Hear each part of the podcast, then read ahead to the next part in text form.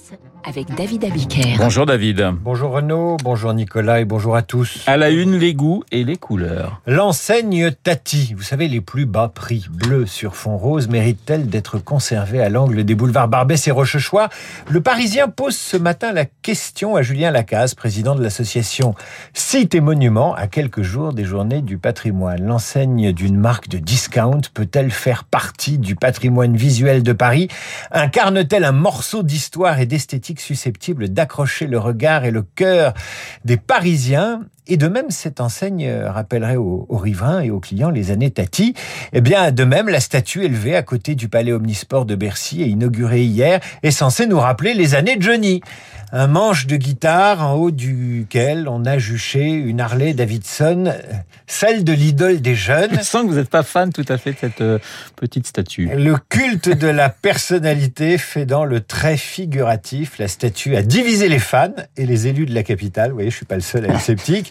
Grotesque et raté pour les uns, génial et grandiose pour les autres. Qui oserait parler de mauvais goût Moi peut-être. C'est le temps, euh, c'est le temps et le public et les riverains qui vont décider si l'enseigne tapis et la sculpture de Bercy de Johnny, enfin pas tout à fait de sa moto, juchée sur ce manche de guitare de couleur caca, font oui ou non partie de notre patrimoine. Qui suis-je pour donner mon avis là-dessus ben, vous, êtes, euh, vous êtes celui qui fait la revue de presse sur Radio Classique et vous avez raison de donner votre avis. Rien à voir, hein, David Jourgi, pour les soignants réfractaires au vaccin. Alors ils ont en commun avec Johnny le goût de la liberté, mais leur liberté, ça n'est pas de rouler en Harley, c'est de refuser le vaccin. C'est aujourd'hui le jour J pour les soignants réfractaires. Depuis quelques jours, vos journaux jouent avec cet ultimatum comme d'un suspense. Parole de soignants en résistance, titre le bien public. Vaccin obligatoire des soignants hors jeu. C'est la une de la Charente libre. C'est l'heure de vérité pour l'hôpital de Chalon, pour le journal de Saône-et-Loire. Obligation vaccinale des hôpitaux sous tension, choisit l'Alsace. Le Parisien a donné la parole à ces récalcitrants du vaccin. Il avait reçu dans son cabinet la première victime française du coronavirus, le docteur Installé à Crépy-en-Valois, refuse l'obligation vaccinale. Voyez-vous ça? J'ai toujours été pro-vaccin, mais ce vaccin-là, je n'en veux pas, dit celui qui a de plus en plus de mal à pousser la porte de son cabinet, non sans un certain pathos. Karine, infirmière libérale, dit au revoir à ses patients par texto, les larmes aux yeux. Et puis il y a Claudia, prise en étau, nous explique le Parisien, entre ses convictions anti-vax et la nécessité de garder son boulot. Comment dépasser ce dilemme cornélien? Eh bien, grâce à un faux passe. Bah ouais, c'est une amie qui lui a filé le tuyau. Un soignant rencontré dans une manif accepte de faire semblant de la vacciner. C'est pratique. Il fait mine de lui injecter la dose, mais ne fait pas semblant de mentir à l'assurance maladie qui répertorie Claudia parmi les vaccinés. D'autres antivax plus élégants ont préféré l'arrêt maladie financé par vous qui m'écoutez ou l'abandon de poste. Mais attention à l'effet loupe, explique Olivier Auguste dans l'opinion. Ces cas de réfractaires au vaccin sont des situations bien réelles mais ultra minoritaires. L'effet de loupe médiatique pourtant ne peut occulter l'essentiel, écrit-il. Il est inadmissible, un, d'adopter un comportement qui augmente sciemment le risque de porter atteinte à la santé des patients, deux, de concourir au délire du relativisme scientifique en confondant essais cliniques et groupes de discussion sur Facebook. Santé publique encore à la une de Libération. Scandale au plomb. Sol pollué, enfants contaminés. Cinq pages d'enquête proposées par Libération ce matin pour expliquer comment plusieurs dizaines de mineurs d'un camp Rome du Val d'Oise souffrent de saturnisme. Des analyses confidentielles de l'Agence régionale de santé dévoilées par Libération témoignent de l'ampleur d'un scandale sanitaire connu de l'État depuis près de 15 ans. L'affaire est parfaitement résumée par Paul Quignot dans son édito.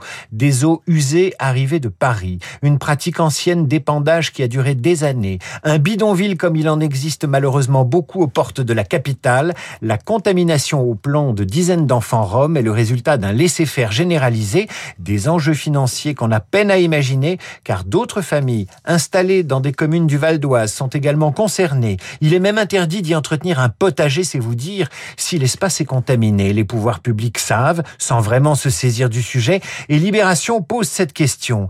Il faudra comprendre pourquoi et sous la pression de quels intérêts des terres que tous avaient polluées ont accueilli que tous savaient polluer, pardon, ont accueilli non seulement des Roms, mais également des lotissements, des centres commerciaux, des écoles, des milliers de personnes.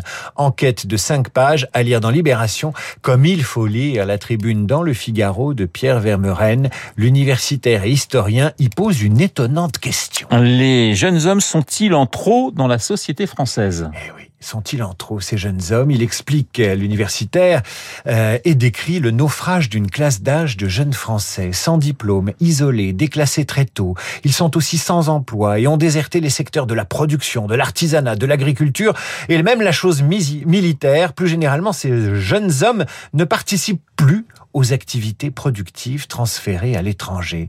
Ce n'est pas le déclin de l'empire masculin, c'est la mise à la trappe d'une génération.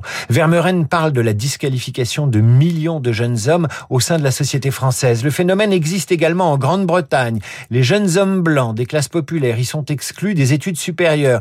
En France, nous en avons 3 millions. Ils ne sont ni au travail, ni en stage, ni à l'université. Pire, la préférence française pour le chômage, la multiplication des aides, les difficultés de logement accentue le phénomène. Et Pierre Vermeuren ajoute, outre le cannabis, il existe deux autres faits technologiques qui ont pour conséquence de neutraliser les volontés de ces jeunes hommes et de les tenir à domicile. Il s'agit du jeu en ligne et de la pornographie librement accessible. Pour nous résumer, conclut l'historien, 3 millions de jeunes Français sont enfermés dans de nouveaux faits sociaux d'isolement et de nouvelles spirales addictives. Ils vont manquer à la vie sociale. Leur défaillance impactera la vie politique, la fertilité et les naissances. En clair, ignorer la marginalisation de ces jeunes hommes est un danger pour une société française vieillissante. Alors la fin du monde est proche, me direz-vous? Pas nécessairement, si j'en crois le scénario de Dune, la superproduction nord-américaine. Le héros est un jeune homme, ça se passe dans 10 000 ans, ce qui veut dire qu'il y aura encore une humanité dans 10 millénaires, se réjouit le monde. Enfin, c'est la drogue qui permet aux humains de survivre et de voyager dans cette fresque qui s'appelle Dune et qui sort aujourd'hui au cinéma. Comme quoi, tout n'est pas perdu à condition d'aller se faire une toile. Merci David, David Abiker pour euh, la revue de presse sur Radio Classique. Esprit libre dans un instant et ils sont déjà dans notre studio. Nicolas Barret des Échos et Bruno Jeudi de Paris.